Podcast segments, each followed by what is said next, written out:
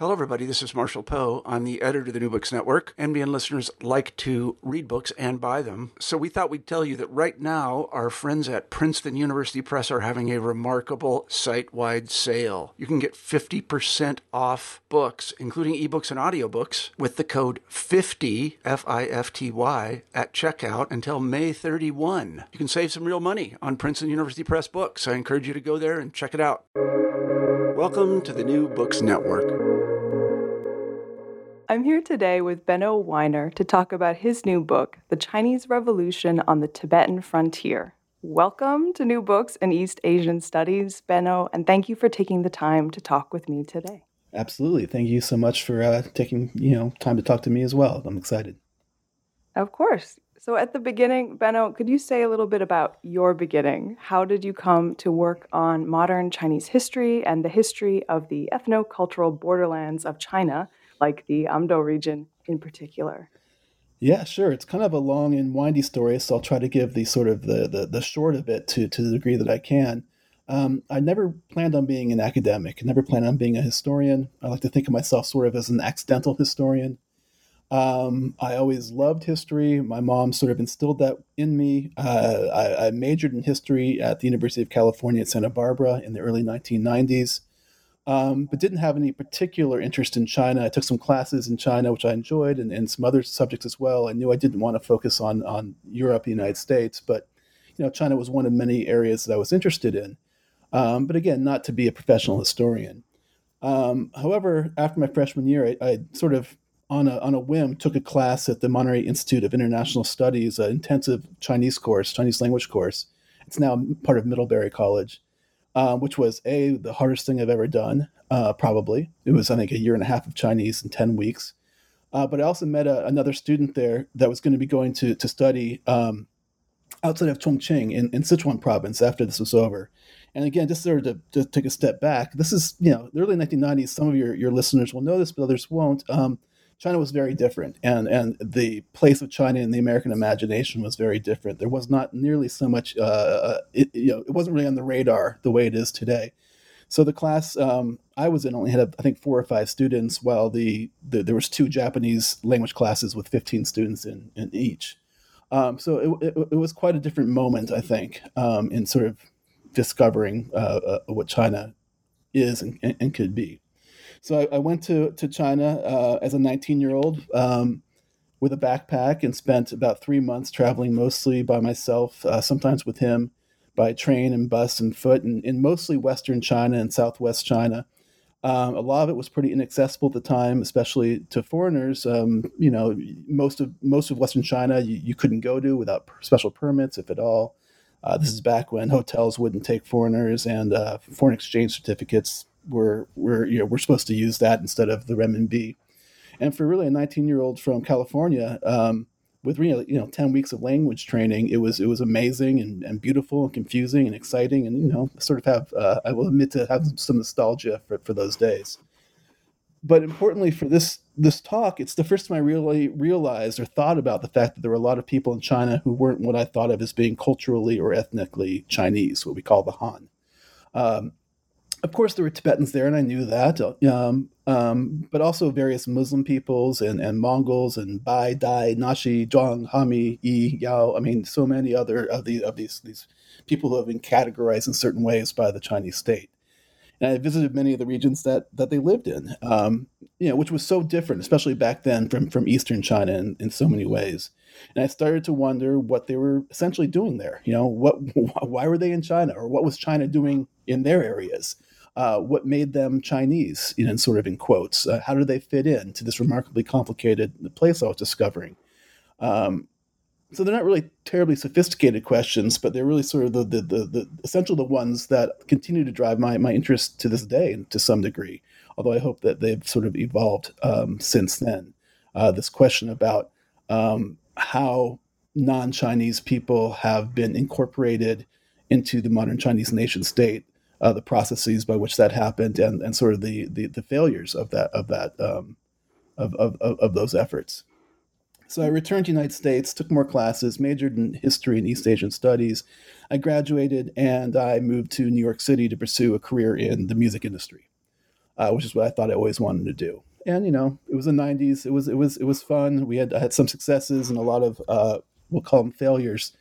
Um, and eventually, I realized this wasn't going to happen the way I wanted it to and I stumbled upon a master's program uh, at at Columbia in East Asian Studies. You know, having not been in school for for for several years at this point, it was a little intimidating.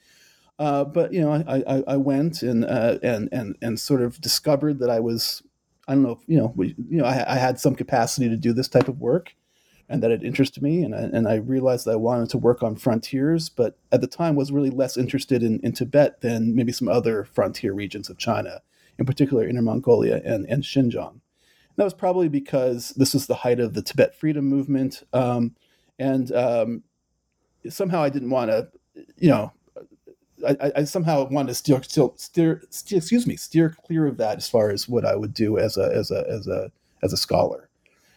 However, things don't always go the way you you thought they would. Uh, Columbia had just started the country's first, uh, I believe, the first modern Tibetan studies program under Robbie Barnett, um, they offered classes in colloquial Tibetan as well as uh, classical Tibetan, which I think was a, a, first as well. Within a few years, they had hired Gray Tuttle as the historian of modern Tibet. Again, I think that's a first, that position, as well as Lauran Hartley as, as the Tibetan language librarian there. So, you know, you do what you do. You follow your, your, your resources that are available to, uh, to you. And I really couldn't have asked for a more supportive group of, of scholars to help me sort of discover um, that field. Now, having said that, I should add that despite despite all this, I really do consider myself first and foremost a historian of, of modern China. And you know, if I have a hill to die on here today, or more generally, uh, it's to sort of convince people in my field uh, that the borderlands are important. That you can't really understand, and you shouldn't really try to understand modern Chinese history without prominently featuring really the hundred million non-Han people that inhabit sixty percent of the PRC's landmass uh, historically.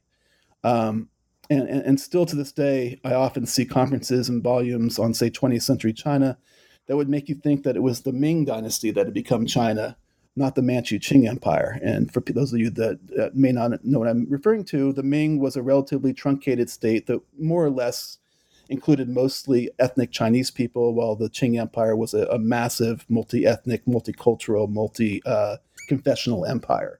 And it's the, the, the Qing that became China, including all these Tibetans and Uyghurs and Mongols and what have you into this, this formation. Um, so I think this has to change, and I think it is changing. So I'll, I'll get off my soapbox there.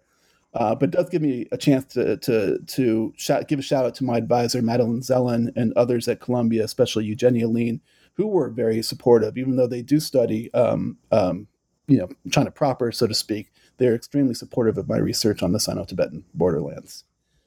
Um, I, do, do you want me to mention Amdo in particular, or should we move on? No, no, you you definitely can. Okay.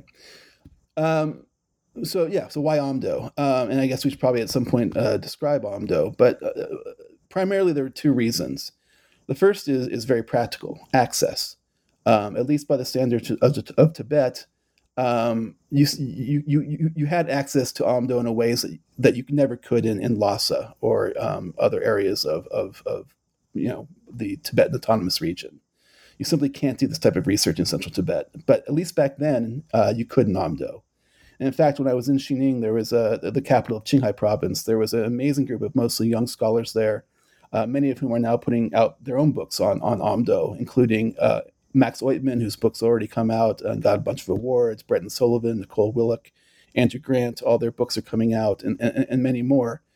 Um, and I do really wonder how that group of that cohort of us that that were there doing work ten years ago, um, and are, the fruits of that labor is now coming out. I really do wonder if that would still be possible today, um, because the situation across China, but particularly in ethnic border regions, have become uh, much more severe I think, in the last few years. And of course, I should add, uh, add that we were privileged as foreigners to be doing this research, in the first place because Amdo Tibetans really never had the freedom to research their own history in the ways that many of us did. And then, very quickly, the second reason um, that Amdo, Amdo fascinates me because it really is and has long been an ethnocultural frontier, a frontier not just between China and Tibet, but also at the sort of uh, intersection of China, Tibet, Turkic Central Asia, and Mongolia. So it really is an ideal place to study ways in which states try to turn these fluid borderland regions into regularized components of the nation state. Yeah, absolutely. And I love that you, when you started off talking about your story, I love that you, you know, voluntarily, accidentally decided to take an intensive Chinese language program. Yeah, um, that's that's uh, that's a whole nother story that we probably shouldn't go into. That's a wonderful starting point. I love that, you know, accidentally signing up for just an intensive, uh, soul crushing language program. It was, it was something else, I'll tell you.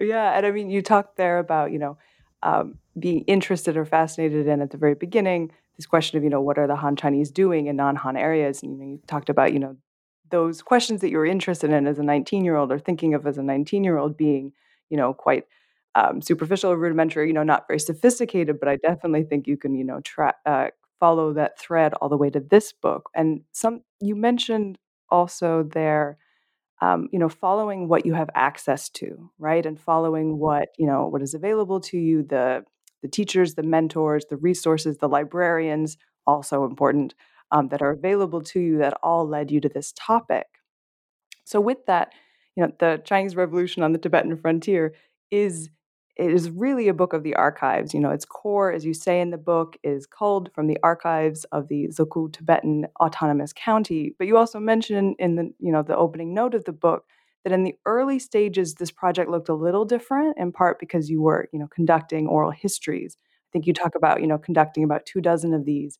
before deciding not to go down that path. So could you talk a little bit about this? What you know, what made you decide to stop conducting oral histories and switch to archival documents? And what was really important to you in deciding what sources this book could and would use? Yeah, absolutely. Thank you. Um, yeah, you have to be flexible. That's certainly something I learned um, doing this research. Um, the blessed, the, the best laid plans and all that, uh, they, they rarely come out the way you think they're, they're going to. And I think that's probably a good thing more often than not. So I'm, I'm really pleased that I was able to write a book based primarily, primarily on county level archives and, and similar material. And I think it's really unique, especially for the 1950s, which were so pivotal um, to, you know, to understanding modern China, to understanding what's going on today, I think. Um, and I think having access to this this very uh, grassroots material is really one of the great values of the book, and hopefully it's important not just for people studying Tibet or ethnocultural borderlands, but also for uh, for China more, more more generally, especially during the Maoist period.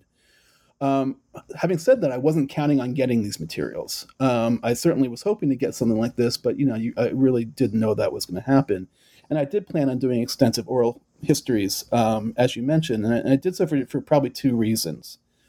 Uh, first off, the aforementioned unlikelihood of getting traditional archival sources. Um, and um, secondly, because I think oral sources can be wonderful. They can be a wonderful way of uncovering voices and stories that archives often leave out, um, as many, many people have pointed out before me.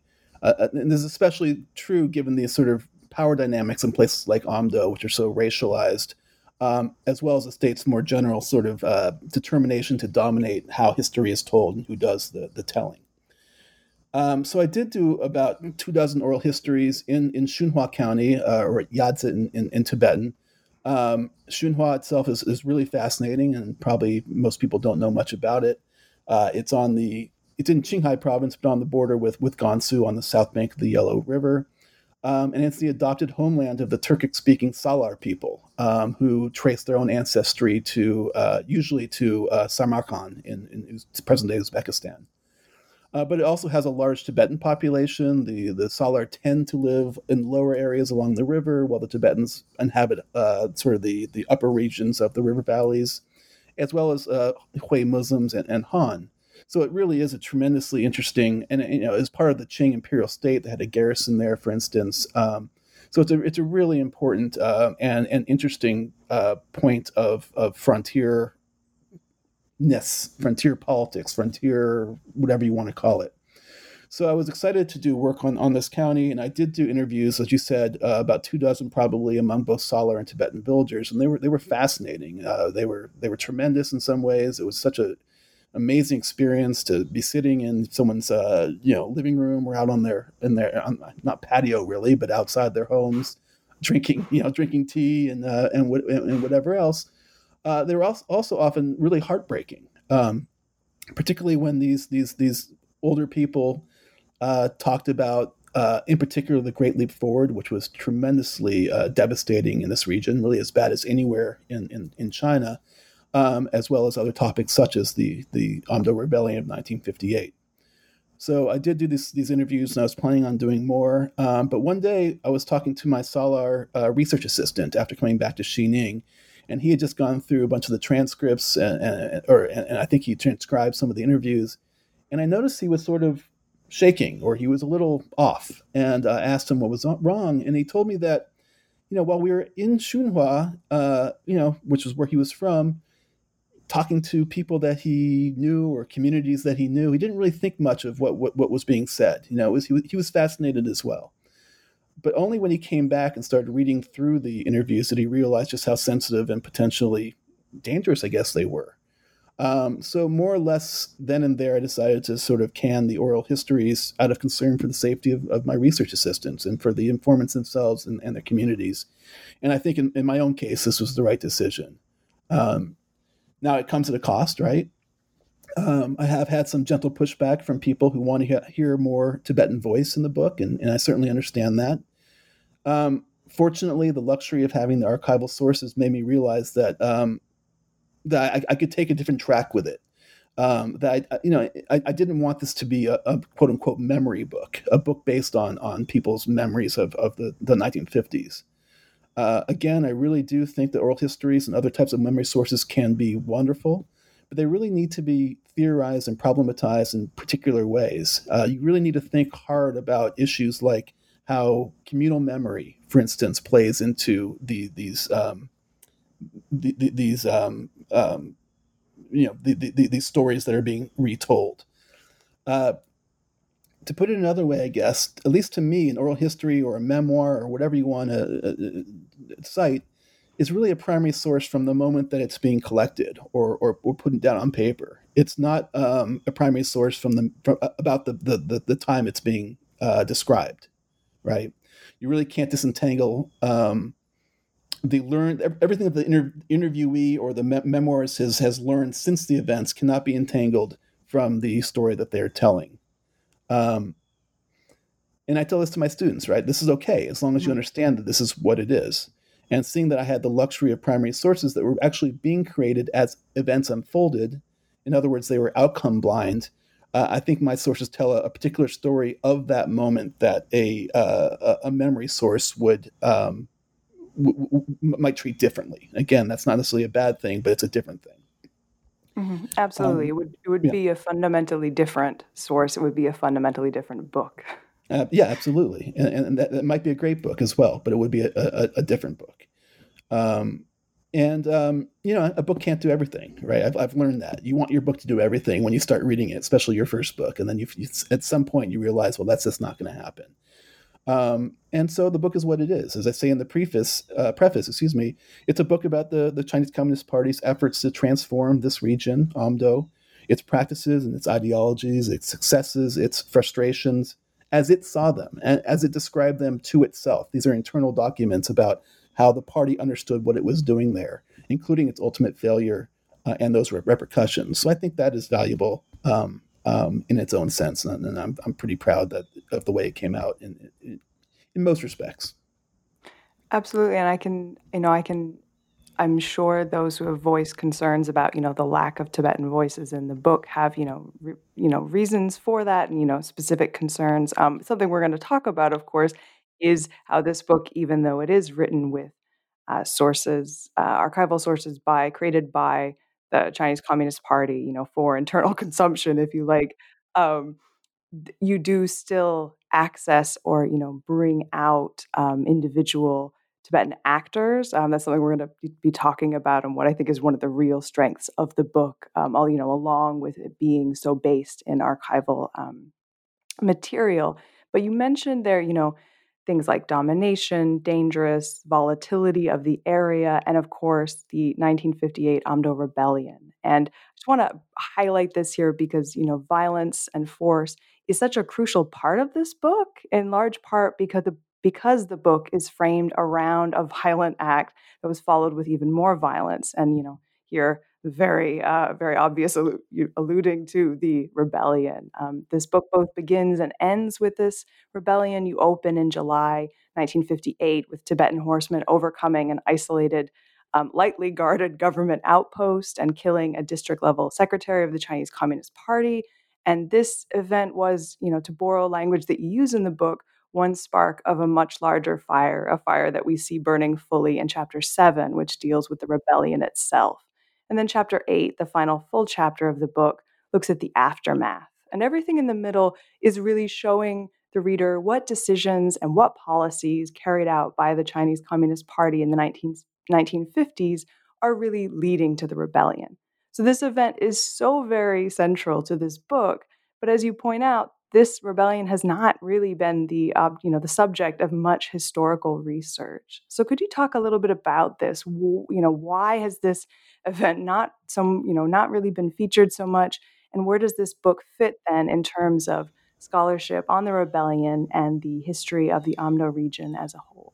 Yeah, I'd be happy to. Thanks. Um, and, and, the irony, of course, is that the the party spent all the years up to the to the rebellion trying to avoid that that outcome. That's the last thing they wanted, but for reasons that maybe we'll talk about, um, it's you know it, it, ended up becoming something that seems, in retrospect, perhaps unavoidable. The Amdo Rebellion itself is without a doubt the sort of signature event in, in the modern history of the region and, and maybe the history of the region in total. Um, when Amdo Tibetans speak of it today, and they do so in hushed tones and um, you know among family members, and and you know they certainly wouldn't talk about it out loud but they just refer to it as, as 58 or year 58, uh, Nagyalo in, in Tibetan. Um, and you don't really need to say more about it. it. It's so, you know, when someone says 58, everyone knows what they're referring to. It's, it's so indelible, I think, uh, in, in their minds. Uh, it is the point of rupture in Amdo's re- modern history. It's not 1911 or, you know, it's not 1949. It's not 1966 when the Cultural Revolution was launched. It's not 1978 when the reforms were launched in, in China or whatever date we often use to chronicle Chinese history. And I think that's important. I think it helps underline how different Amdo's experiences with the Chinese state might be than, than other areas, and they have to be understood in their own their own light. Um, and, and, and you're right that it has not gained much much attention in scholarship, really in any language. Um, and I hope my book does. You know, it helps to change that a little bit at least.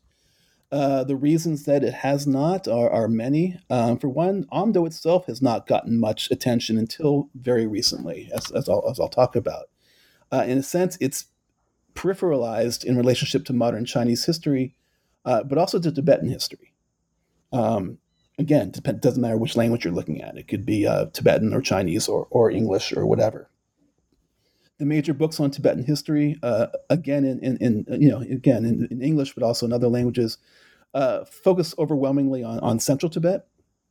And as some of your listeners will know, but but maybe many others will not, uh, sort of the the Tibetan plateau is divided into three major ethnocultural regions, um, often called Ü-Tsang or Central Tibet, Kham, and Amdo. And Amdo, of course, is what we're talking about. Uh, Central Tibet is the area in in the Himalaya uh, you know, centered around Lhasa, in which the uh, the Dalai Lama's government ruled until 1959. And when the Chinese state uses the word Tibet, or in Chinese Xizang, it refers only to this area. They're not talking about the Tibetan plateau uh, writ large. When Tibetans, however, talk about Tibet or, or Put in, in, in, Tibetan, and especially exiled Tibetans and, and their supporters, they were usually referring to the entirety of the Tibetan cultural war- world within China. So they include Kham, uh, which is mostly in western Sichuan today, but it's also in northern Yunnan and uh, southern Qinghai, and Amdo, uh, which is largely in Qinghai, but also in southern Gansu and northern northern um, um, Sichuan. Excuse me. Uh, so these areas, Kham Amdo, have always been sort of frontier regions. They've they've always had more influence and interaction with China, and in the case of Amdo, with also Mongolia and Central Asia, as I mentioned before. Uh, yet when when scholars and activists and just general observers um, often uh, talk about Tibetan history, whether they're doing this purposely or not. They try to they sort of have it both ways in the in the sense that they often allude to all of ethnographic Tibet, sort of Tibet. This happened to Tibet, but they're really only discussing uh, central Tibet of the Dalai Lama. And this this government of, in, in Lhasa never ruled Amdo and only ruled parts of Kham. Uh, and in fact, there was also a lot of, of, of competition and, and, and, warfare between Kham and, and Central Tibet in particular over, over these, these issues of who would rule who. So, when the history of Tibet's encounter with the modern Chinese state is discussed, um, with, with few exceptions, the authors are, are usually talking about the Dalai Lama's government. And they're talking about its so-called de facto independence that it gained during the after the fall of the Qing dynasty in 1911-12. Um, and then its liberation or conquest, depending on how you want to look at it, by the uh, Chinese communists in 1951, and then finally the Lhasa rebellion in 1959, uh, after which the Dalai Lama fled into exile in, in India. The problem, as I've sort of suggested, is that Amdo had a unique history, right? Not only did it never was it never under the rule of this Lhasa-based government, um, but as I discussed in my book, it never enjoyed, for instance, this de facto independence during the Republican period. Instead, from the end of the Qing dynasty until 1949, it was under the often contested control of the so called Ma family Muslim warlord clan based in Xining. Uh, so it's again, its experiences were quite different, and those differences have real consequences, I think, for how Amdo Tibetans and others in the region, uh, and especially the indigenous leaderships there, interacted with the new regime when it came to power in 1949. Um, these people had tons of experience dealing with outside and were larger powers, and they, they were familiar with negotiating, compromising, leveraging, acquiescing, and, and what have you. Uh, things I hope, we'll probably come back to in, in a little bit. But to get back to your original question, Amdo gets left out of the national narrative of, of, of uh, Tibetan, Tibet's national narrative, in, in my view. Um, this idea that Tibet was independent for a time, that it was it was conquered by the Chinese communists, that it, it resisted, uh, all these stories that so animates people to this day. Um, it's not necessarily the case for Kham so much because a straight line can sort of be drawn from the rebellion that began in Kham in 1956 to the Dalai Lama's escape uh, three years later. Um, so Kham does become part of this sort of national narrative. Um, in brief, Khampa rebels uh, and refugees after after rebelling fled to central Tibet. Um, this led to inflamed tensions in in Lhasa, helping lead to an uprising there in March 1959, and then and then the Dalai Lama's flight. Um, plus, it's also Khampa rebels that form the bulk of what becomes a CIA uh, CIA backed rebel force there. Uh, they're the ones that helped arrange the Dalai Lama's escape uh, into exile. They're the ones that were the bulk of the, again the, the, the, the fighters that waged guerrilla war in, in, in, in Tibet for a decade afterwards. So they're more prominently included in the story. Amdo, however, sort of gets left out. You know, there's a massive rebellion there in 1958, uh, but the connection to larger narratives are, are more tenuous, um, especially because few uh, Amdo Tibetans uh, that experienced the rebellion seem to have made it into exile to tell their story. Um, so there hasn't been much um, written about the Amdo Rebellion um, to this point. Uh, Jianglin uh, Li has a chapter in her book about Amdo in 1958, which is quite helpful. But I think my book is probably the first one to really ground it in the context of events that occurred in Amdo uh, over the previous decade and, and, and, and farther, as opposed to events that occurred, let's say, in Beijing and Lhasa, as many other uh, books sort of uh, focus on. Um, in short, there isn't much historiography of modern Amdo at all. Uh, this is beginning to change because of the people I mentioned earlier and others, uh, people like my advisor, Gray Tuttle. It's also changing because of the proliferation of memory studies. So, the, you know, what I was talking about before, uh, broadly speaking, uh, scholars such as Lama Jabb, Francoise Robin, uh, Charlene Makley, and others are exploring Amdo's recent past through uh, things like oral histories, memoirs, and, and what have you. Um, and I would be remiss if I didn't mention that there's a lot of work being done by Amdo Tibetans and others in the region, mostly in unofficial venues and in some cases at great personal risk. Uh, for example, the author of one collection of oral histories about 1958 as actually was arrested and reportedly tortured in, in, in prison. Um, but as far as, as I can tell, or there has not been uh, much traditional sort of historical archival or primary source based research on on recent Amdo history, mine's probably uh, the first.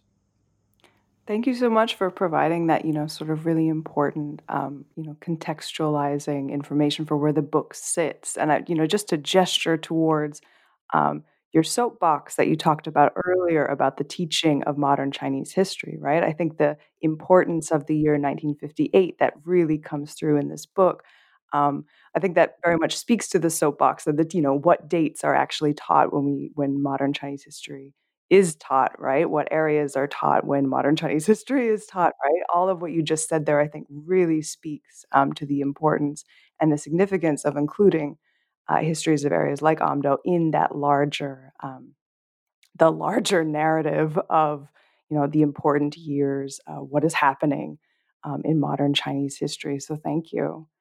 Um, you talked there about, you know, the the how the violence of the rebellion really stands in contrast to what the Chinese Communist Party is trying to do, what they're aiming to do, right? And this is really speaks to the united front. Um, and this is sort of, you know, this stands. This is the other part of the book that, you know, uh, the other core concept that runs through the book as a whole, um, in contrast really to the violence.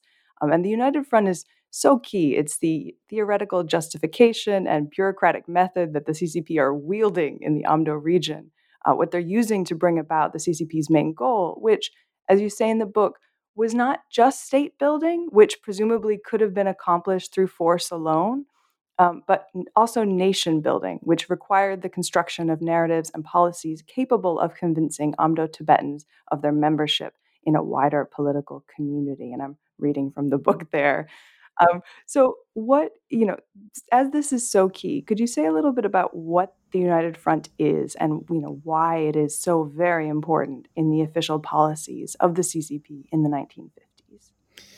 Yeah, absolutely. Um, you know, I, this really is a central assertion uh, of, of the book. This this idea that they were trying to do something beyond just control, just beyond just to dominate. They were trying to to build something. They were trying to transform something. Um, one of the assumptions made by by many uh, people when they look at uh, the Communist Party's efforts in Tibetan areas or other ethnocultural borderlands is to assume that's really a, a case of one state simply trying to dominate another. Uh, whatever word you want to use to describe that. Some people call it imperialism. Sometimes people call it internal colonialism, uh, what have you. Um, and that may have been that may be the end result. Uh, I'm, I'm, I would not argue that, but I see no evidence uh, at least in the case of Amdo, that that was the intention in the way that the Communist Party understood its own presence in this area. That may not be much of a uh, of a of a you know pe- people who suffered because of, of, of their of their of their um, actions may not uh, find that very reassuring. But that's that's that's another that's another um, point. What I mean by that is that I don't see the CCP's designs in Amdo as being a cynical bid for uh, for domination.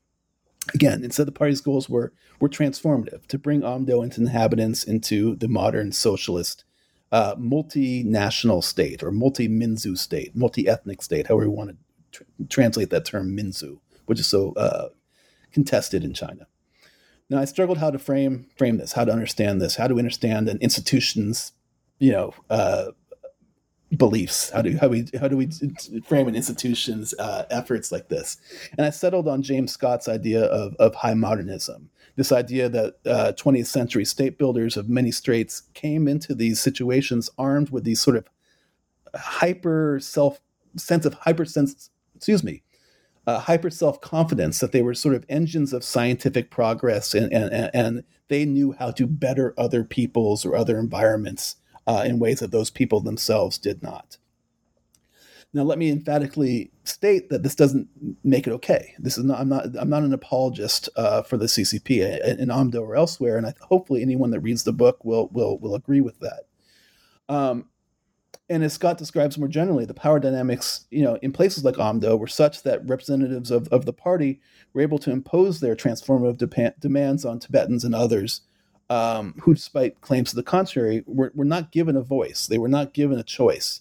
And then when things went bad, they bore the brunt of the CCP's, I think he called hubris, uh, becoming victims of, of, of, state violence, an outcome that, that, that Scott warns about.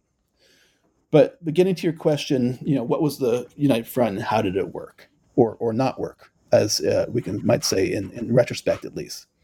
Uh, how does it fit in?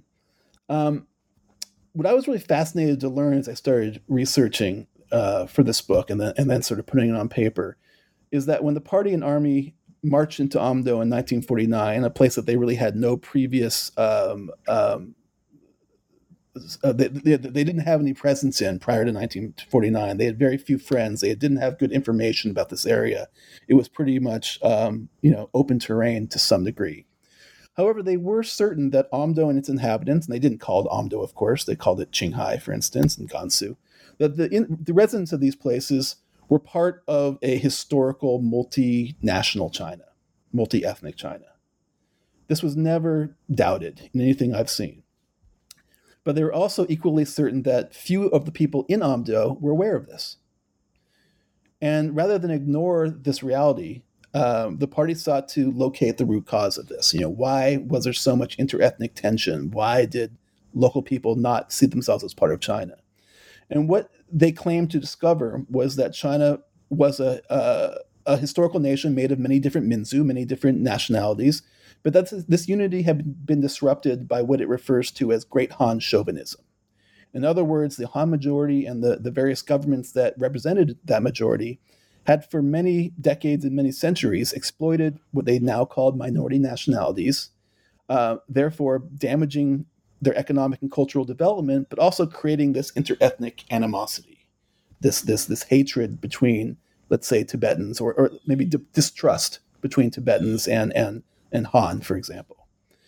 And the way to, to heal this divide, the party uh, leaders uh, decided, uh, was therefore to get rid of Han discrimination and exploitation.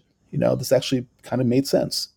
Um, it wasn't to attack uh, local nationalism, as they called it. It wasn't to attack uh, Tibetans for not wanting to be part of China.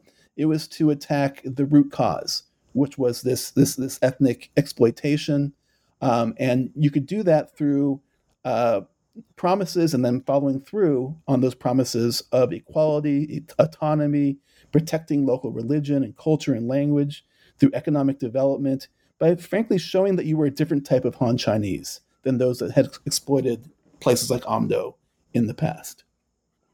Now, how do you then implement these these you know what they consider to be progressive policies of, of essentially of rapprochement in some ways, uh, if these local people didn't trust you? Uh, and there's a lot of evidence that many of them didn't trust the party when it came into Amdo, and that's probably understandable. In fact, there was fairly widespread armed resistance um, throughout large swaths of Amdo uh, in the early 1950s. So what do you do? Uh, well, what the party tried to do is, is, is to implement these policies through a group, uh, through sort of, or implement the strategy, let's say, through a group of policies that can be lumped together as as the United Front. Now, I think a lot of people are familiar with the concept of the United Front, perhaps, at least if they've studied Chinese history. Um, many listeners will have heard the United Front recently, um, as it's been making headlines as the agency or, or perhaps strategy that promotes Chinese interests abroad through such, such soft power instruments as these Confucius Institutes that have, again, uh, caused so much concern on, in certain in certain um, um corners. These these uh, institutes that are placed on college campuses around the world, and and the pushback against them that we've seen in the last couple of years. But also, many people will be familiar with the uh, the two United Front alliances that were struck between the CCP and the Kuomintang uh, in the first half of the 20th century. The first in the 1920s, which led to the Kuomintang's rise to power, and almost the end of the CCP when the Kuomintang turned on it. And again, when they joined forces in the so-called Patriotic United Front against the Japanese in the 1930 in 19 excuse me after 1937.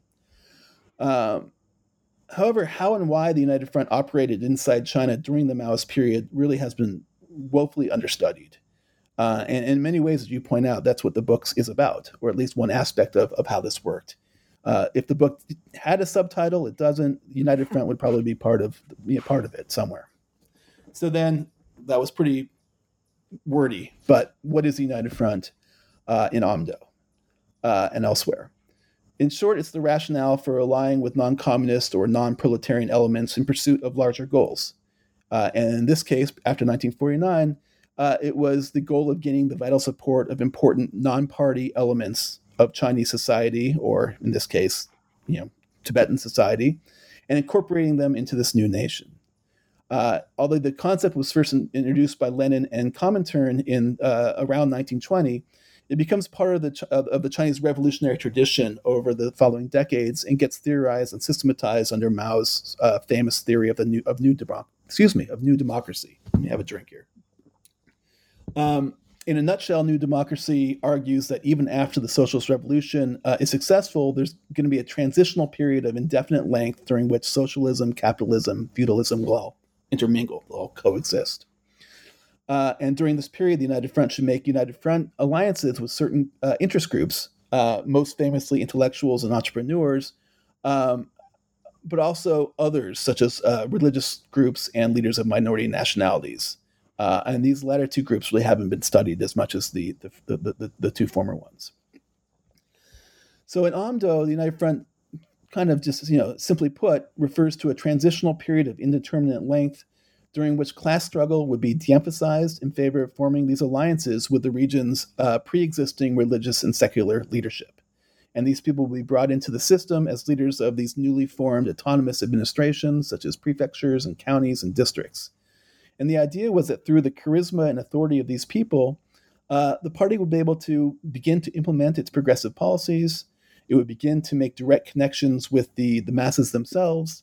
And eventually, the fruits of these policies would convince the masses that they should ask for democratic reforms, which refer, refers to the full, political, full political integration of this region, as well as for socialist transformation or, or collectivization. Um, now, again, many or maybe most observers have claimed the United Front was simply a smokescreen or, or, a ruse or something, so, sort of a stalling tactic used by the CCP until it was in position to implement uh, its relatively radical agenda by, by, by force, probably. And I think that seems to be the case if you start in 1958 and work backwards. Uh, but if you, the, the many, many documents I have seen give no indication that, that that was the case. Instead, I argue the United States was considered a transformative methodology of state and nation building, one that promised gradual, voluntary, organic, and peaceful transition. Um, and those are all sort of quote words, right? These are all words that, that were being used in, inter- in internal communications. It was considered by its advocates, at least, to be a legitimate progressive alternative to strategies of nation building and the treatment of minority populations in, in, in the capitalist Western nations. Or to put it another way, excuse me, to put it another way, it was imagined, imagined as a non exploitative mechanism to gradually and voluntarily reunify the historical Chinese nation, just as the PLA had reconstructed the historical Chinese state, and, and therefore pave the way to a full and peaceful uh, socialist transformation. Um, as Scott warns, however, these, these schemes often go tragically awry. I think that's how he puts it and uh, it certainly does go awry in Amdo, as we're we're finding out. Mm-hmm.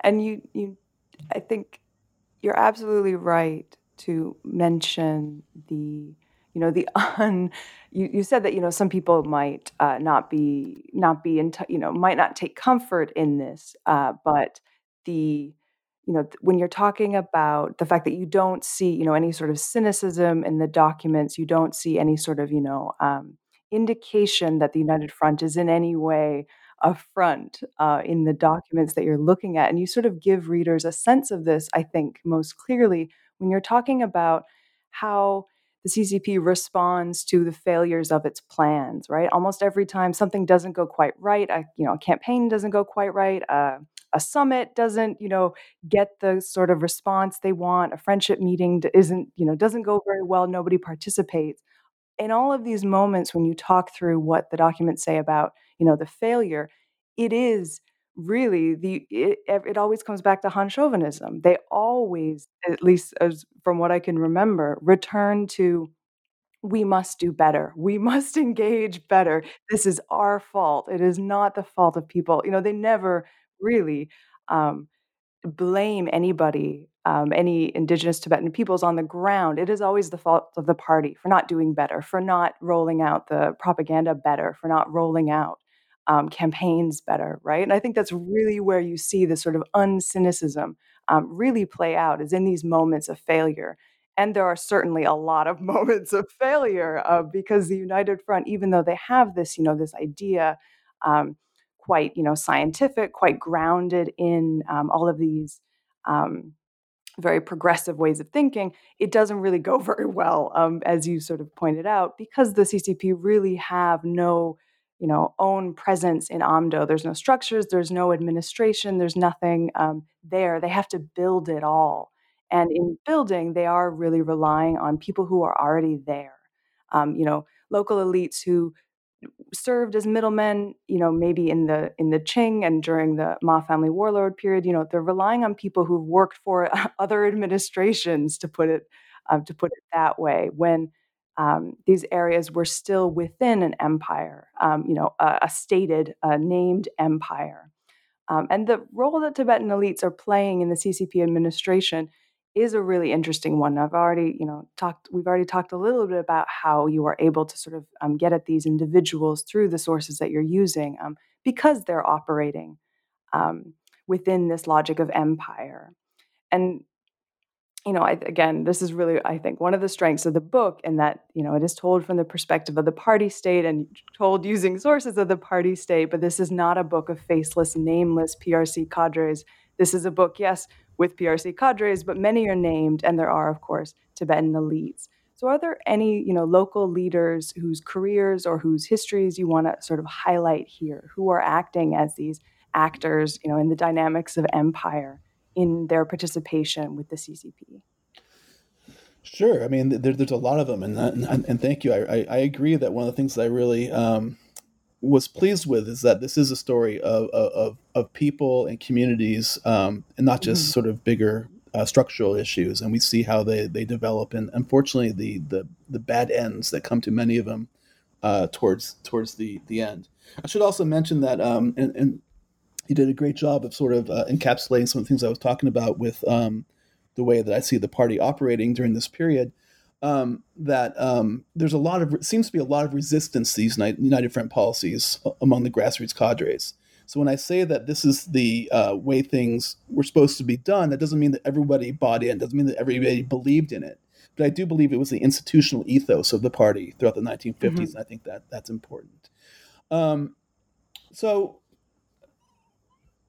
there, there are a lot of fascinating people to choose from. Um, you know, I'm tempted to talk about Wagya, for instance. The, he's the if there's if there's a protagonist in the book, it's probably him. He's the um, the core United Front figure in Zeku, and a lot of the policies are going to go through him uh, in the in the in, in the in the 50s, but also uh, we get to know him in the 1930s and 40s as he dealt with the Ma Bufang government before. Um, but instead, I'm going to highlight a man named uh, uh, Wangchun Dundrup, who also plays a relatively prominent role.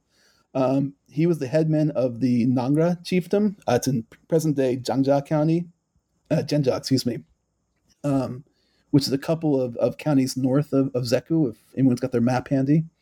Um, and, and, when the CCP sources talk about how exploitative the Ma regime was, and it, it certainly could be, uh, one of the examples that they often use is to highlight this, this confrontation or a confrontation that occurs between the Ma's and the Nangra in the early 1930s. I think there was a, you know, the details aren't that important, I guess. It was essentially a tax dispute, um, from what I can gather.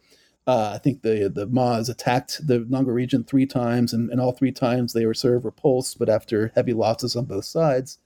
And what's interesting to me is that the dispute ultimately gets settled through what I would consider a reversion to imperial practice, as you sort of were pointing out. Uh, it gets settled through negotiation brokered by an important Nyingma Lama, a, a, a, Lama from the Nyingma tradition, a guy named, or I shouldn't call him a guy probably, a man named Gurung Gyaltse, and a powerful secular headman from uh, uh, from uh, uh the region around Qinghai Lake, uh, Gantse Welzum. Um, and we're, we're told that Wangchun Dundrup and Ma Bufang meet, I believe, in Xining, and they seal a deal between the two by pledging an oath of brotherhood. I think it might have been a blood oath, if I remember right. And uh, in, in, in, short, the Nangra headman joins Ma Bufang's government as an advisor, um, supposedly, as a uh, military commander, and as the government head of the Nangra region. Uh, and he even, I think, joins the Kuomintang, as many of these, uh, these, these Tibetan leaders did in the late 1930s and early 1940s. Uh, now, these positions were probably mostly not particularly substantive. Uh, his military command was was almost certainly over his own forces. he already ruled Nangra, so um, essentially, it was it, it, it, this was a, a, replication and to some degree of how uh, authority often worked during the imperial period under the Qing dynasty and previous. in which uh, you had reciprocal gestures between local elites and the imperial state that both acknowledged the majesty of the imperial state and its sovereignty over this area while reinforcing the local prestige and, and rule of, of, of local figures like Wanchon Dundrup. And similar things were happening all over Amdo during the 1930s and 40s uh, with the Ma regime. Now, 20 years later, when the CCP marches into Amdo, uh, all these same people had to figure out what to do. They had to make decisions. Should they side with? Should you know the CCP was allowing people to come sort of, uh, you know, pledge their their their their oath or their their loyalty to the new state, uh, and there were also Ma Bufang rebels uh, out there that that these local leaders could choose to join as well if they if they so chose. Um, and many chose the former, and some chose the latter. Wanchon Dundrup was among those that took part in a series of uprisings. I briefly referenced them before. Uh, that last between 1949 and summer of 1953. Sometimes is referred to as the last uh, battles of the Chinese Civil War in, in a couple of, of documents. Um, and in fact, Wanchon Dundrup's base area, which was pretty well protected, it was on the southern part of the uh, uh bank of the Yellow River, in a hilly region, a forested region. It becomes known as Little Taiwan and quickly becomes a haven for other rebels, mostly Hui Muslim rebels, who were being flushed out of other bases elsewhere in, in northeast Qinghai. Uh, so essentially, this gives lie to the CCP's uh, assumptions about ethnic unity and inter interethnic hatred uh, that they came into the region with. Uh, it was a much more complex situation than, than, than they had imagined. And there's a lot more to say about the story, such as how the CCP treated Tibetan and Muslim rebels differently um, what that says about again these these presumptions about Amdo's political and social landscape. But to stick with, with your question, uh, the CCP actually spent a year and a half negotiating with Wanchon Dundrup rather rather than uh, uh, uh, you know launching a military assault. In the process, they sent 17 separate delegations into the region to try to win him over. These were often led by United Front figures, uh, including these same two guys that had negotiated Wanchon Dundrup's uh, uh, alliance with Ma Bufang 30, uh, 20 years earlier. Um, and now, to be fair, he doesn't actually come over to the communists until they do launch a massive military assault. But even then, the CCP gives him the opportunity to surrender, to quote unquote return to the people, which he does. He's made head of a new county uh, based around Nangra and has his traditional titles reconfirmed. He's feted in Xining and Lanzhou. And I think, you know, essentially what he, from his perspective, he's trying to see if he can carve out some of this autonomous space that um, had existed in Amdo in between empire and local societies for so long, but was, was shrinking and doing the best he could, uh, making rational decisions based on what he knew uh, on how to best um, preserve his position, but also the relative autonomy of, of, of his community. Now, um, you know, I don't think he, you know, these these were these were astute, smart people, I, I believe. And I'm sure he re- realized the CCP was a different institution than those that he had encountered in the past, that never before had uh, Amdo faced such a powerful but also transformative institution. Um, nonetheless, he was doing the best he could within limited um, um, possibilities, perhaps. Now, like most of his cohort, uh, the other you know United Front figures that would join the Communist Party in and after 1949, he finds that out about uh, the real demands of the CCP in, in 1958. Um, Wanchon Dundrup himself reportedly didn't join the uprising, uh, but many in his chiefdom did. Uh, regardless, Wanchon Dundrup was deposed. He was thrown in jail. Uh, he and, and, within a year, he was dead. Uh, a, a, shade that he fared with so many other members of, of the indigenous leadership, uh, who, from really within a blink of an eye, went from being United Front representatives, patriots, to counter-revolutionaries. Uh, so the way I see people like Wanchon Dundrup is that they represent sort of the struggle to preserve what might, we might call imperial or frontier space against the encroaching demands of the nation state. And this it doesn't begin in 1949; it begins earlier under Ma Bufang. Uh, but during that period, because of the um, relative lack of capacity of the Ma regime, he, he was able to, to to to to maintain that space in the 1930s, and even in the ni- early 1950s under the United Front, he was as well. But the rebellion really marks the closing of that of that space and the sort of the forced integration of the Tibetan plateau into this this modern, consolidated, transformative, and authoritarian state. You mentioned that the CCP sent 17 delegations to try to court him. I believe so. I hope I'm right about that. Wow. Certainly, certainly a lot. No, I mean that sound that sounds absolute that sounds right to me in the sense that, you know, so much of the first part of the book is really committee meetings and friendship summits and delegations and, you right. know, general slow, gradual moves. Um, you have, you know, the the episode of the 17 delegations that you just mentioned. You have discussion of um, how Zeku County, how you know the where the administrative seat is chosen, how its name is chosen, mm-hmm. and all of these moments are just wrapped in negotiations and meetings. Um, very often, very ill-attended meetings. Yes. I should add. You know, you talked about uh, resistance. Mm-hmm. Um, and of course, that is so prominent in the book, but you also have sort of silent resistant, right? And there are so many instances where meetings are just not attended that it starts to, uh, you know, loom large in the mm-hmm. mind of at least this reader um, how many people are not attending meetings. Um, but so much of this takes place in the very first part of the book. So chapters one to four, it really yeah. is all meetings. Um, and then uh, in chapter five, things sort of change uh, when class analysis and proto collectivization really mm. come to the grasslands of Amdo.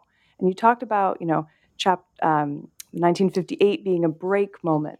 But this moment in 1955 is also a bit of a break. This is sort of, when you talk about it being a moment where contradictions embedded in both the ideology of the United Front and the operating mechanisms of the Communist Party are exposed. Could you just say a little bit about this, about, you know, what happens when mm-hmm uh, collectivization and proto collectivization come to Amdo and how that really severs things. Yeah, absolutely. And hopefully the first four chapters have more than just meetings, but um, it doesn't sound like a very exciting, exciting read. I, I promise it's a little better than that. Um, yeah, I mean, 1955 into 1956 is, is, some people, as many people hopefully will, will know, is the, the high tide of socialist transformation. Um, and it does come to effect um, of the Amdo region.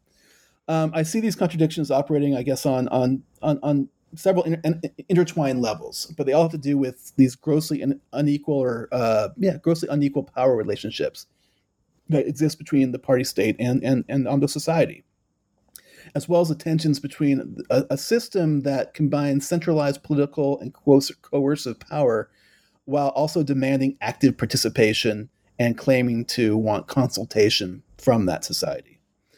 Um, this meant that despite promises that the United Front would remain intact and socialist transformation would be delayed until the masses again demanded it, the decision making was really always in the hand of, of, party leaders. It really never was in the hands of anybody else. Uh, this probably isn't surprising to, to students of, of modern China.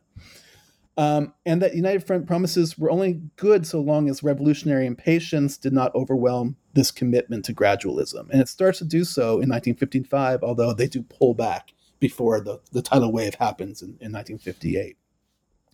Now, of course, in, a very broad sense, these tensions are not unique to, to Amdo or to Tibetan regions or to ethnocultural borderlands. They're sort of baked into Maoist China's in, more, more broadly. But I do think you can't ignore the ethnic element here of an overwhelmingly Han Chinese Communist Party and the power that it, it, it held, and actually the party the power that it still holds over vul, uh, vulnerable non-Han communities like you see in Amdo. Um, and this can, you know, this can be seen in, in, many examples throughout the books and anecdotes I try to bring to the fore. Um, some of them are seemingly quite minor, and others are matters of life and, and, and death. Uh, you name the you, you, mentioned the naming of Zeku County or Zekok in in in, uh, in Tibetan in 1953, and I think it's a great example of what would you know seemed to be a relatively inconsequential decision, but one that sort of gives lie to the the, the, the entire endeavor, or at least uncovers some of these embedded um, uh, contradictions that that we were talking about. In short, uh, County never existed before 1953, uh, when it was willed into being really be- by by the party itself, no one else. So one of the things that needed to happen when it was established, or right before it was established, was that it needed a name. Right, it didn't have one.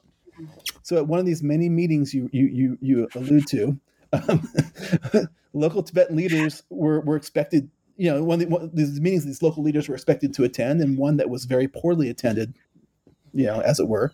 Uh, party leader uh, Du Hua An at the time, he proposed that the name should be Zeku, and for whatever reason, uh, the gathered leaders disagreed. Um, Du insisted. Uh, Chairman Du said that Zeku County meant something or referred something uh, referred to something like Mao's treasure house, and, and, and therefore uh, it was it's a good name. And we're told that the headmen were finally convinced by this argument, and they were all happy to have Zeku County as a, as the name of the county. The truth is that the name had been chosen at least months earlier uh, by Qinghai's leadership, and actually, it, it, so in other words, there never really was any possibility of genuine local decision making or even substantive input. Um, the United Front work was all supposed to be implemented through a dialectical process that they referred to as consultation and persuasion. Uh, but as in the, the, the mass line, which many people uh, perhaps are familiar with, um, consultation was not meant to give space for a real give and take of ideas. It was geared to produce a consensus uh, for the party's predetermined objectives, as you can see with the, the county seat's name.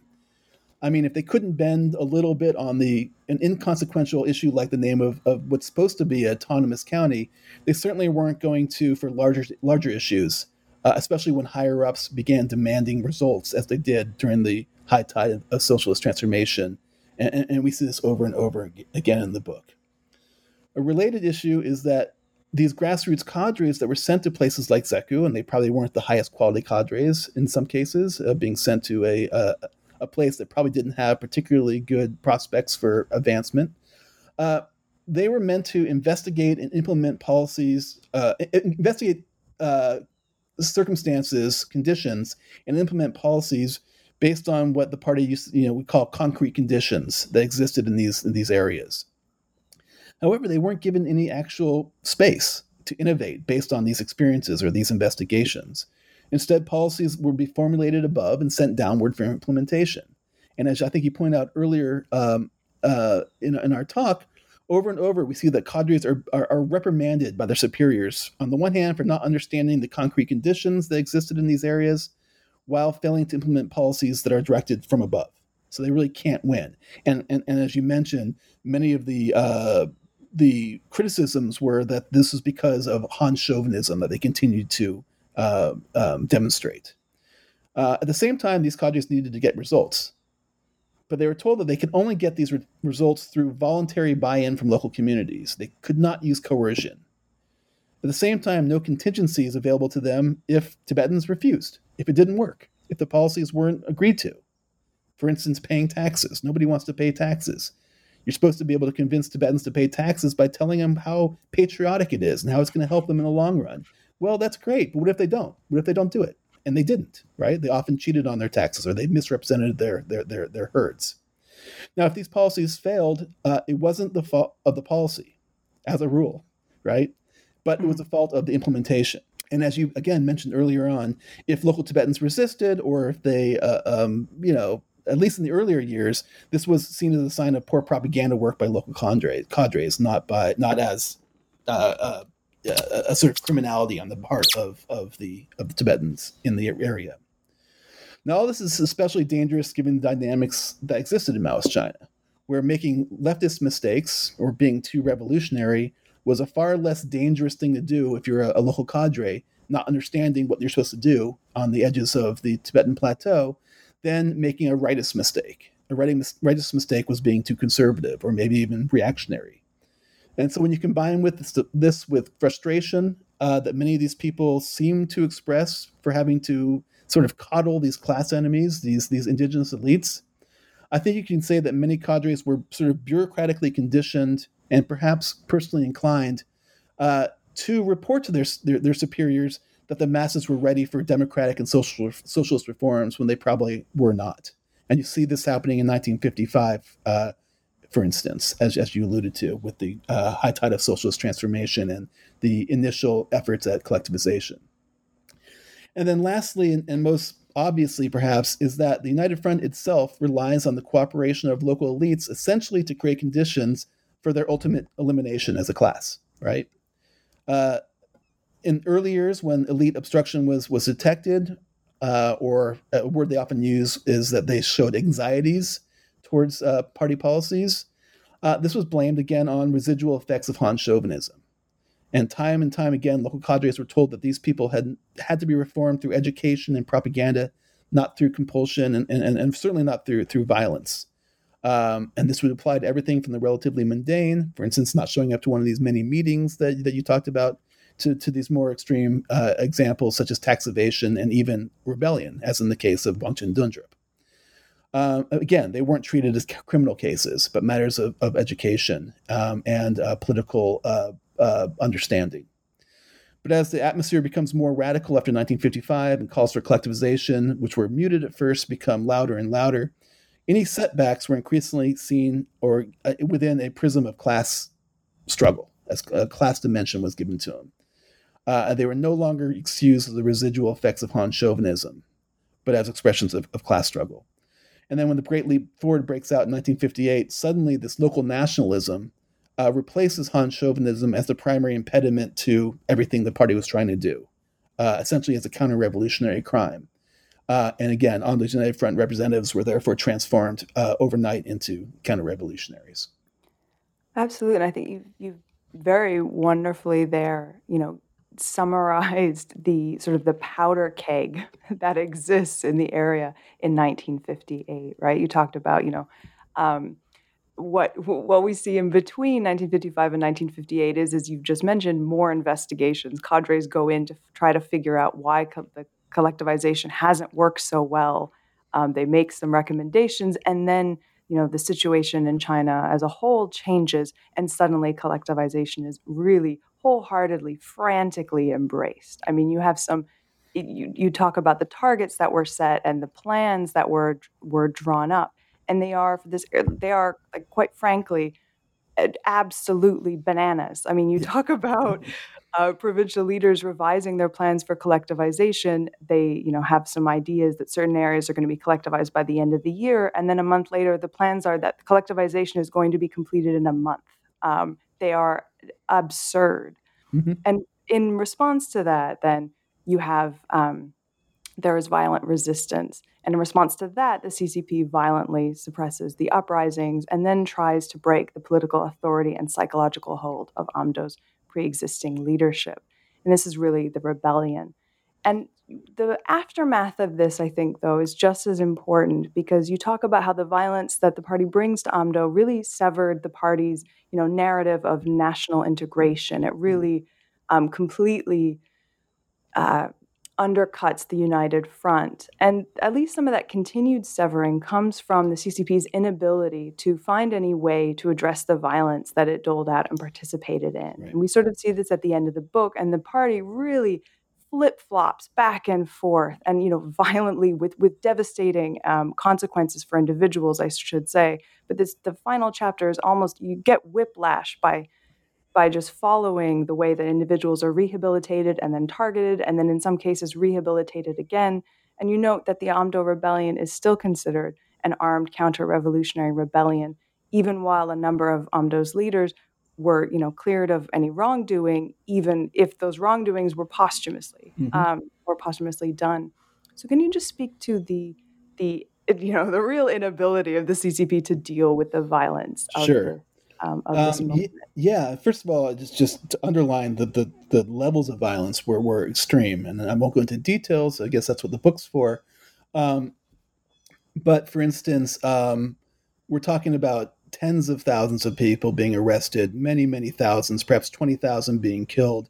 Um, you know, and, and these numbers uh, come from from from CCP sources, right? They they, they come from uh, often internal sources um, and the numbers themselves can't really be um, confirmed, but I think you get an impression uh, of, of the, the, the, levels of violence. You, you get to you, you, you, get an idea of how much violence was committed um, against a relatively small population in, in this region. And it wasn't just Tibetans took the, the bulk of it, but it wasn't just Tibetans. Mongols, Salar, Hui, and others also um, were were victims. And in fact, the um, the party secretary who was sent in in 1962, 63 to sort of clean up the mess um, would, would say that unforgivable crimes had been committed, uh, including indiscriminately killing prisoners, uh, arresting 68,000 people. I think they talk about 18,000 deaths in this in jail or labor camps alone. Uh, so again, the numbers can be contested, but we know that there was a, a vast, uh, uh, enormous amount of violence. And this doesn't include the, the terrible tragedy of the Great Leap Forward in this area, which was absolutely devastating in terms of the levels of starvation that we, that we see. Um, as far as your, your, your question goes about how the CCP's tried to sort of deal with this memory of this violence or not deal with it, um, again, the Amdo Rebellion really is this signature moment in, in, in the region's history. Um, you know, everybody that lived through this period would have known people that were killed or imprisoned, and probably they would know many people that were, that were killed or imprisoned. And you know, you, you hear stories about you know no men being in in these villages or in these encampments in the uh, uh in the aftermath of, of 1958. Um, so this so how does the party want to want to try to to to come to terms with this past um, uh, is, is, the subject of the last chapter and essentially what i talk about is is the the immediate post mao period uh, when you have this new regime led by Deng Xiaoping trying to um, sort of bolster its legitimacy after the the chaos of the Cultural Revolution, for example. Um, and you know, one of the first tasks that this that this regime uh, tried to try to accomplish was to um, shore up that legitimacy across China, essentially by attending to the damage that would have been committed during the, the, the great campaigns of, of the Maoist period. Um, so the Cultural Revolution, very famously, was declared to be a, a great catastrophe. Um, I'm sure most people know this. Most of the people that had been that were, were, victims of the Cultural Revolution were rehabilitated. Most of the people that were, um, let's say, protagonists uh, were also left let off the hook um, and the Gang of Four sort of stood in for the responsibilities of, of millions of people and millions of crimes uh, during the period. Um, a similar tactic, at least on the surface, was tried for, for Amdo and the Amdo Rebellion. Basically, uh, all the pre 1949 elites, these United Front figures I've talked about, were rehabilitated and declared once again to be patriotic figures, as you as you mentioned and, and, and many of these people did have to have this uh, this happen to them posthumously, as you point out, such as Wangchen Dundrup. Uh, and at the same time, whoops, at the same time, many of the promises made to minority nationality people during the 1950s were, were reaffirmed. Um, and eventually, as I show, the rehabilitations were extended to, to ordinary Tibetans and other people imprisoned or killed during the uprising, until basically, other than a couple of very insignificant figures, or relatively insignificant figures, no one is left shouldering the responsibility for the rebellion. So, in a way, they tried to treat it like the Cultural Revolution more broadly, uh, but with a significant uh, difference or two. Uh, first of all, the while the vast majority of people that have been accused of participating in the rebellion have been were exonerated, uh, the verdict on the rebellion itself was not. Uh, it was not reversed. It remains a counter-revolutionary armed rebellion and no one has been punished for the ways in which the pacification campaign was implement was implemented, even though it was admitted uh, that it targeted people more or less indiscriminately. So you have a verdict that generates many victims, but no real perpetrators. You have mass rehabilitation, but I think you can say no uh, accountability for the crimes that were committed during the, the time. I think more to the point is that it doesn't resolve the central problems that the party had been trying to resolve since the 1950s. The reason the United Front was implemented in the first place. How do you transform what had been a, a, a culturally alien imperial borderland into part of this, this new uh, national body, to this nation state? Now, the jury is certainly still out on how effective the party's uh, Cultural Revolution verdict has performed among the Han Chinese majority. Um, you know, it's not clear that it has been successful as, as maybe uh, some people have argued. Uh, but the one thing it didn't need to do, I think this is important, among the Han majority, is sort of shore up the legitimacy of the nation itself, right? It had to shore up the legitimacy of the Chinese Communist Party, but Han Chinese people, for the most part, believed that the nation was a thing that they belonged to. I would, I would imagine, I, w- I would argue. This is not the case uh, in, in Amdo. Um, in other words, the Chinese state in severing this united front policy, this narrative of national unity, this this this mechanism to to reaching this this goal, uh, they haven't been able to replace that with a narrative that's that explains to Tibetans uh, in Amdo and elsewhere their stake in the Chinese dominated nation, um, and having absolved people for participating in the rebellion, uh, that that doesn't accomplish that task and it doesn't erase the memory of the of the massive state violence that was committed in 1958, but also afterwards. Right, the violence did not stop in, in Tibetan areas in 1958 or 1960 or 1961, but to various degrees, it's been ongoing ever since. Um, and, and we know that the memory of, of Amdo in 1958 is alive. We know that it serves as a as a counter narrative, a counter example to the Chinese um, states' um, um, various efforts to integrate this region, such as through economic development or what have you, uh, because people talk about it in private spaces among trusted friends. Um, it's a subject of unofficial histories. It's a subject of memoirs, poetry, novels, for example. So it still does, I think, serve as this counterbalance, this counter narrative, this counter claim uh, against the claims of legitimacy and international unity or multinational unity that the the, the, state uh, pretends to. And we definitely see that, you know, that that inability reflected in chapter eight. And I mean, certainly certainly in the um, final part of the book, which, as you you sort of started us along that path in your in, in your discussion of the immediate aftermath there, right? But you end the book with a note about empire and nation, and this sort of, I think, very easily brings the story um, and the resonance of the story to the present day, you know, uh, to the fore. Um, you end with your the last line, to me at least, is a very important one. Um, it reads If in the 21st century many Tibetan, Uyghurs, and other minority nationalities and their supporters consider the PRC to be an empire, this may not be a confirmation of empire so much as evidence of the failure of seven decades of nation building. And what this line really highlights to me, and you know why I found it so important, is the fact that while the story that this book and that you're telling here is one of the Amdo region, the outlines of that story are certainly not unique to this region alone, and it's not a story that ends um, as you've pointed out, in the 1950s. Um, mm-hmm. So, as sort of as we're coming to the end of this book and our conversation, could you? I know this is a broad question, yeah. um, but you know what? What are you hoping in the book really speaks to the present day, and what you know to you is the most um, useful part of the book to the present um, day, where we sit in early September 2020, yeah. to just sort of timestamp this?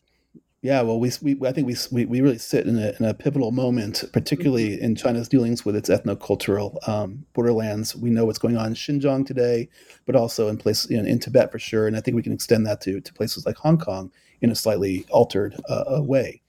So, uh, you know, again, the, the, the word empire in the course of the 20th century really has come to become uh, come to be almost inseparably connected to ideas of violence, exploitation, illegitimacy that, that, that's all fine. Uh, my, my goal is not to rehabilitate empire, so to speak. But I did want to remind readers that uh, the modern incorporative nation state that emerges in opposition to empire makes transformative demands of its citizens that go far and beyond those that were made by traditional empires.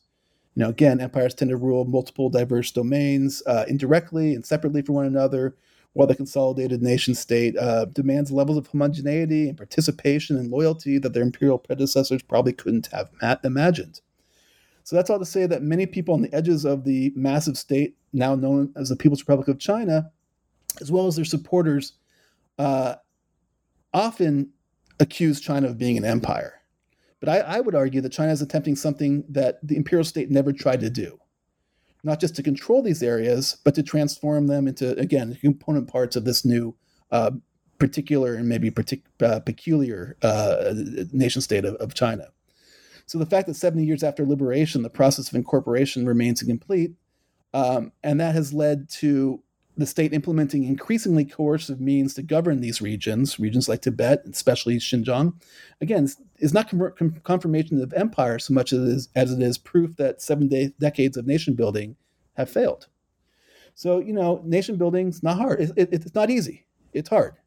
And there probably is no magic bullet, as, as Mao had, I don't think we mentioned this, but that's what he referred to the United Front as uh, many years previously uh, especially in regions that historically, culturally, and linguistically have been so different from the core area that's trying to do the, the transformation. Um, it's going to involve in, it, it, massive imbalances of power and demands for unidirectional acculturation, I think. And we see this in Tibet, we see this in Xinjiang today. Uh, but again, even in Hong Kong, where the majority considered itself to be ethnically Chinese, but they have a very different historical experience. They have different cultural uh, language, aspirations, and visions of what the nation should be and can be that arguably set it apart from uh, that which emanates out of out of the capital, out of Beijing. Um, so, sort of to wind this this up, you know, it, it, takes more than just institutions uh, to build a nation. It takes more than armies and roads and schools and borders and these sorts of things. But to, to, to belabor this point, it takes narratives that can convince people of their stake in the larger political community. Uh, and I think the party once understood this. Um, that generally speaking, uh, nation building can't be accomplished through coercion, through force, at least not in the short term, but maybe not in the medium or long term either, as we see in places like Tibet, where almost exactly 60 years after the Amdo Rebellion, uh, or is it 50? I can't do the math. Uh, in 2008, another large wave of popular protests, really a rebellion, swept across the, the plateau, followed by over 150 self immolations uh, to, uh, to, to protest Chinese rule. Again, party leaders, I think, once understood uh, this and therefore adapted these imperial style policies, the United Front, as a way to convince Tibetans of their stake in the multicultural Chinese nation. Uh, and again, I don't know if this could have worked, but when revolutionary impatience outstrips uh, these United Front promises of gradual and voluntary transformation, you know, it, it turns to coercion. and it's that memory of that violence that continues to cloud the state's nation building efforts to this day. So while this although this might be a subject for another day or, or probably for somebody that is uh, more fully uh, an expert on, on this particular uh, topic, my concern is that since the Tibetan uprising in 2008 and the interethnic riots in, in Xinjiang the following year, the party leadership, especially after uh, Xi Jinping took power, has made sort of a calculated judgment to elevate Han ethno nationalism over what we might think of as traditional CCP appeals to multi ethnic unity. Uh, or to put it another way, um, given the horrendous violence that's being committed against Uyghurs and other Turkic Muslims in Xinjiang today, but also against Tibetans, the recent news out of Inner Mongolia that they are shelving Mongol language education in favor of, of Chinese language instruction, as was previously done in, done in both Tibet and Xinjiang. And I think even uh, in light of recent moves to not just incorporate Hong Kong, but I think to assimilate it and to do it through coercion, I think all this suggests that nation building as it once was understood uh, in China might not be the goal of, of Xi Jinping and the party leadership today. And I think that's something that we should all be very concerned about. Mm-hmm. Thank you so much for raising um, those concerns um, here. And I mean, I think your book as a whole is a, a I mean, I, th- I think of the book as a as you know telling a tragedy, if you like. Mm-hmm. Um, it's very much you know a story of failure, as you pointed out. It's the failure to, um, you know, who again, as you said, who knows if it would have worked or not, but the failure to you know, continue with the united front and to instead leave demands uncompleted, leave transformations uncompleted. And, you know, the book really and the present day really stands as testament to what happens when, you know, that that process is never is never done. So thank you for that. Um, thank you. And as you might know, Benno, when we sort of, you know, finish up here, we usually ask guests to talk about what they're working on next. And what your your next project um, at least one of your next projects that just came out is very much um, I, I, you can tell me, but the way I read it, at mm-hmm. least, uh, the title uh, is somewhat of a continuation of this, or you know, an offshoot, uh, a separate project, but very much connected. And I am, of course, referring to "Conflicting Memories: Tibetan History Under Mao Retold," a book you co-edited mm-hmm. with Robbie Barnett and Francoise Robin, which is coming out at the end of September. Um, mm-hmm. Um, so, did you want to say a few words about this book or anything else that you're working on? I mean, as you say, that book is really um, came to be through the research I was doing for for this book, and it's it's the the um, outcome of, of, a really uh, a long process, let's say, but one that was was was very um, um productive, I think, and it's it's an exciting book, I think, with 13 um, essays uh, based on different types of memories of, of, of, the of the Maoist past in Tibet, as well as uh, primary sources, which we hope that people will be uh, interested in looking at.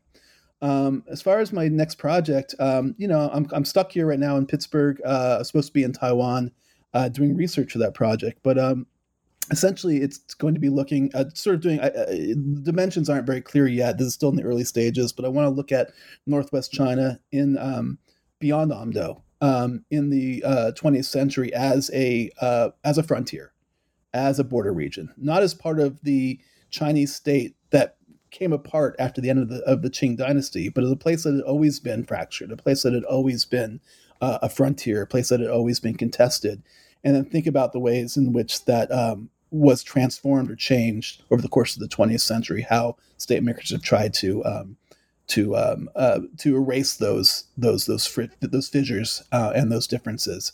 So in some ways, it's a continuation of this book, but one I think that's got a, a broader sort of um, outlook. Um, and I'm, I'm excited to get to the archive to see um, how I, how how it goes. When when we can all once again return to yes, the archives, that's right. On, on whenever when that you, is.